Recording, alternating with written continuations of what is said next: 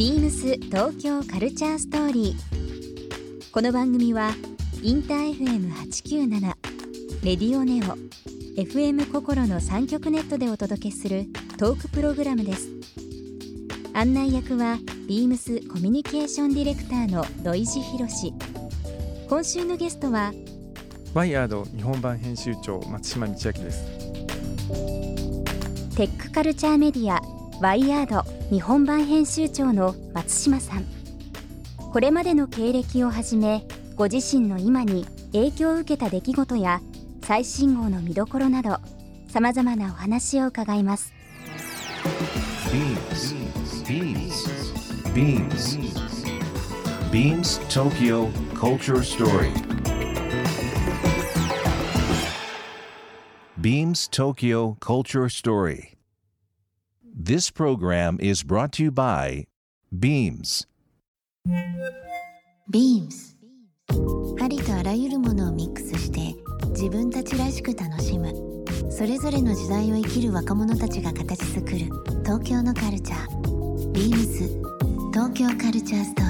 リー。松島さんにあのアンケートを、えー、取らせていただいた中で、最近気になるものなんでしょうか、はい。という部分で一つ電気自動車というのが上がってますね。ええええすみません。これ EV あの本当にアンケートの意味を取り間違えてるかもしれないんですけれども ちょうど前の車が壊れましてあそうなんですか。今ちょっと新しい車欲しいなと思ってる時に、僕、まあ、鎌倉なんで,、ええ。で割と都内までこう通う時に、やっぱりこう今から買うんだったら、まあ EV じゃないとねっていうのがあってね、うん。EQ、EV いろんなもの今ハイブリッドえもえ HV もありますけども、はい。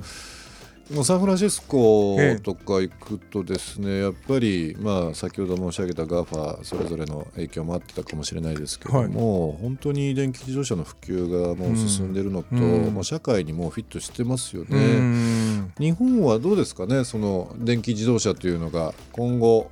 一気に加ね。速していくんでしょうかね。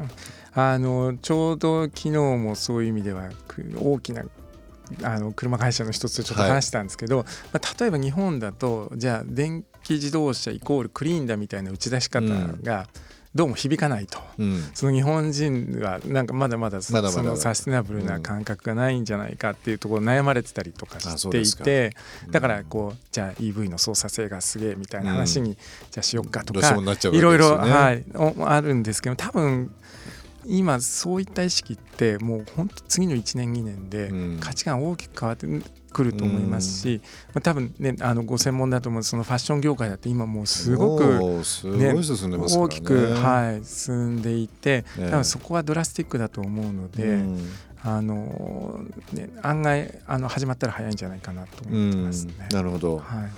まあ、僕も車非常に好きなので、ええあの電気自動車はもちろんですし、まあ、今のその次世代型と言われてるのは非常に興味ありますけどもね、はい。まあ、乗り心地も案外いいですし、うんまあ、何よりもコスト、はい。えーという部分、まあ、あとは、やっぱりこの地球全体のことを考えるとですね、やっぱり二酸化炭素のこととかそうなんですよね。ねあのーまあ行政もそうですけど周りがどんどんどんどん変わっていくと、うん。もういよいよ自分もちゃんとなっていうふうに、うん。遅いかもしれないですけど、考えていかないといけないかもしれませんけどもね。松島さんが、えー、と今鎌倉に住まれてるということですけどもともとお生まれは東京そうなんですよ。あの自由が丘の方だったんですけれども、ええ。はい。なのでずっと僕出版社にまあ新卒で就職した時に、えなんかちょっと誤ったアドバイスというか、ええ。なんか編集者って山手線の中に住んでなきゃいけないみたいな。え JR 山手線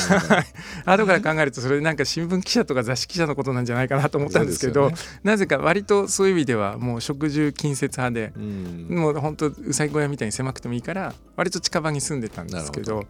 なのでもう40超えたぐらいで大きくそれを変えて、うん。鎌倉に引っ越して今6年ね、6年ぐらいですか、はあのビームスのバイヤーもですね結構鎌倉に住んでうるスタッフ多いですし、はい。僕の友人知人も非常に今その葉山逗子鎌倉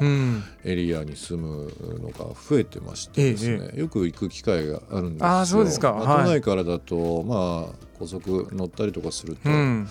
まああっという間ですしそうなんですよね。なんかあの星が見えたり、うん。先ほども言いましたけど土の香りとかうん。風のもう音とか、うん。なんかいろんなものが非常にこう体がもう一回何かこうリセットされるとうんうんいうかね、うん。なんか一言でいいなっていう場所ですね鎌倉はね。ありがとうございます。もはいう通勤大変ですけどね。意外と混みますからね。そうなんですよね。距離というのもありあるかもしれませんけどうも、ん。あのーもうそういう自然あふれる鎌倉で、えー逆にその最先端のテクノロジー、うんまあ、あとはまあ情報いろんな部分、まあ、サイエンスから、まあ、本当、まあ、ワイヤードファッションもうまくうんうん。いろんな形で伝えられてますけども、その振り幅、うん。まあ、それがまさに松島さんでもあり、うんまあ、お話にあるその豊かさにつながる部分かもしれませんけども、い、ろんな答えがやっぱりありますか？そうですね、うん。あのワイヤード鎌倉にも一応編集部分室っていうのを持ってるんですよ。そうなんですか、はい、ちょっとコレクティブオフィスみたいなところを借り,、ええ借りていて、まあ、週に1回編集部の者たちそっちに行って、あまあ、今は東京にもメインにされてますよそうなんですえね。そのがあるんですけれメども。ンバーが皆さんそこに。そうなんです、まあ、全員いいね。あの、まあ、その時に来れるものっていうか、まあ、大体僕え。えとあの副編集長なんかが来て、えあとまあクリエイティブディレクターの方とかと一緒えにこう、やっぱりその未来を考えるんだったら自然の中で考えようみたいなのうんはすごく根本にあってでそこはそのクリエイティブチームもあの同じ思想を持っているので、うん。まあなんかその都内のオフィスの中で考えててもいいもの出てこないよねっていうのは すごく思って振り幅ますよね。なんです。かね。なんですかね。そうですね。便利さで考えたらそのうん。最先端な東京ど真ん中がいいかもしれないはい、なんかこう単うん。にそのイケてる技術だとかこれがすげえってことではなくてやっぱりそれが僕らのその人人類の歴史にこれどういう意味があるんだろうみたいなちゃんと考えなきゃいけない時に割となんか山とか海とか見てるとなんかそういう気分になるというか僕あの友人があのシアトルで働いたりサンフランシスコとか、まあ、シリコンバレーと言われてるようなところで働いてるんですよね。で話聞くとまさに松島さんと非常にかぶっていて、週末はですね、もうそのような仕事をしてるはずなのに、はい。一切 PC とかスマホを家に置いたりとか、車に置いたりとかして、うん山登ったり、はい。家自体も要はいわゆる不便と言われてるような郊外の山の中なんですよ。はい。はい。やっぱりこうリセットしたいとかそうですよね。っていうことも含めてわかります。それみんなほとんどそういう生活してますね。はい、もう西海岸なんかそういう意味ではすごく自然も豊かで、うん。皆さんアクティビティもやるし、はい。まあなんかビールもワインも美味しいし、うん。 farm to table で美味しい野菜だってこうオーガニックなもの食べれるし、うん。でもそういうのが全部こう切り取られちゃって、うん。ライフスタイル誌ではそういうことをやるんだけれども、うん。なんかビジネス誌だとなんかシリコンバレーすごいみたいな話しかやらなくて、それ本当はそこね。両方があるからこそそれが実現できてるんだけれどもそれの要するに劣化コピーしかやってないんですよね、うん。それはメディアの責任でもあるんですけれども、でもワイヤードってその辺の情報まさに出てますそうよね。なんです。そこをちゃんんとやりたいっていうのが、ええ。そこをこう切り取って話してるだけだと、うん。それって本当思想なき実装でしかないっていうふうに思っていてそこはすごい意識してますね。なんか西海岸すごい大げさな話かもしれないですけど6500万人のカリフォルニア州っていうのは、うん僕ある意味コンパクトアースだと思っていて。自然の中にそはい。の便利さとかいろんなものが共有してる部うん。分。でワイヤードもまさにそのちっちゃい地球をそれぞれの情報が集まってるっていうのをなんか感じる部分あるんですけど重なってますね。本当にはい。ワイヤードっていう一つのレンズからちゃんとその一つの世界観みたいなものをうん。出すっていうのはだからもう思想からテックまでうん。出したいっていうのは常にありますね。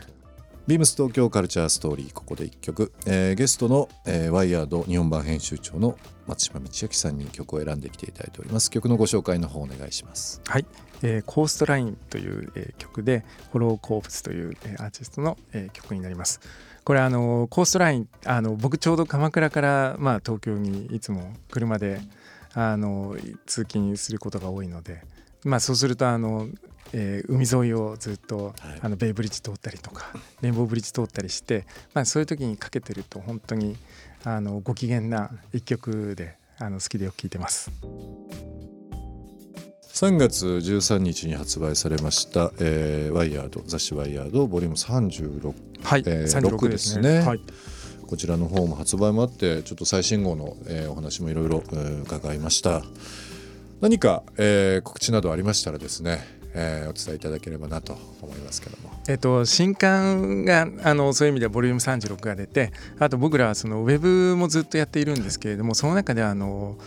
ワイヤードトックのメンバーシップっていうのを今年始めてまして、はい。特にそのディープにもっと先ほどあの価値を実装するって話をしたんですけれどもそれをあの僕らワイヤードと一緒にえーやっていくためのそのメンバーシップ制度というのをこうやっていてこう実際にこう顔を合わせて一緒にこうあるテーマについてさらに深めていく、うん。あのそういったメンバーシップ制度を今やってますのでぜひなんかそういうところでもジョインして僕らあの勝手に特区って言ってるんですよ。あの全然行政でも何でもないんですけれども そうそのワイヤード特ク区ってやっぱりそのある種のその実験地区ですっていうことを言ってるんですが、あの何かこれがもう必ず、えっと成功するとか必ずこれその実現するっていうもののちょっと一歩手前ですかね。やっぱりその未来を語るってその不確実なものについてこう語ることででそれをただ単に実現できるとかうん。っていうだけではなくて、そこにそのどういう意味と文脈があるのかっていうことをもっと一緒になってこう語ることっていうのが多分その実装の手前に必要だし